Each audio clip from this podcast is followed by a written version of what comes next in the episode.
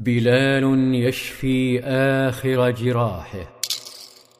بلال سيدنا هكذا يصفه الفاروق. يقبل الآن كالموت فيراه ابن عوف. يحاول منعه يناشده. أي بلال أسيري. لكن بلالا لا يسمع. لا يرى سوى ثلاثة عشر عاما من السحر له ولإخوته فيصرخ لا نجوت إن نجا. وابن عوف يرجوه التوقف فيلجأ بلال إلى غضب لا يطاق. يلجأ إلى شباب الأنصار يذكرهم بطاغوت كأبي جهل. صاح بأعلى صوته يا أنصار الله رأس الكفر أمية بن خلف. أفاق الشباب على اسم شاتم الرسول صلى الله عليه وسلم ومعذب أصحابه فإذا هم كالمنايا خلف بلال.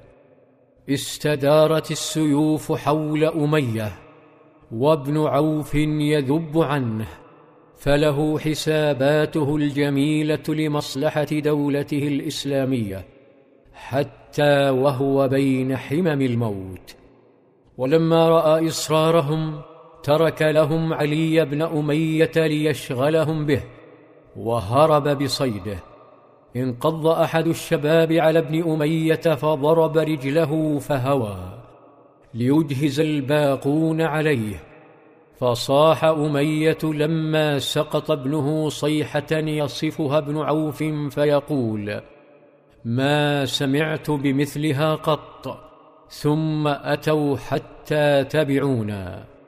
وكان أمية رجلا ثقيلا. تحير ابن عوف ماذا يفعل بهذا الصيد الوثني؟ فصرخ بأمية ابرك. فبرك الطاغوت على الأرض ينتظر مصيره تنتفض أطرافه فألقى عبد الرحمن بجسده عليه وغطاه علهم يتركونه لكن حماس الشباب يطيح بأعتى الطغاة والغضب لله ولرسوله لا يصد انحنى بلال والشباب والسيوف نحو الأرض وكأنهم يحاصرون حية في جحرها ثم أغمدوا سيوفهم في تلك الحية الملتصقة بالتراب. يقول ابن عوف فتخللوه بالسيوف من تحتي وأصاب أحدهم رجلي بسيفه نهض ابن عوف يعرج وهو يصيح بآخر كلمات يسمعها الطاغوت يسمعها قبل السفر إلى الجحيم.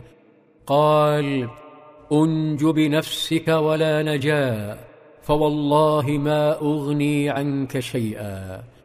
وما هي إلا لحظة وأختها وإذا بأستاذ التعذيب جثة تشويه شمس كشمس مكة لم تسعفه أمواله ولا جاهه ولا لقبه سيد الوادي ولا بعيره الثمين الذي انتقاه بعناية للفرار. نهض ابن عوف بين الدم والسيوف يبحث عن أدراعه فلم يجدها. وتأمل قدمه النازفة فإذا قلبه أبيض لا يعرف الحقد على إخوته بل توجه لله بدعاء كالمطر وقال يرحم الله بلالا فجعني بأدراعي وبأسيري.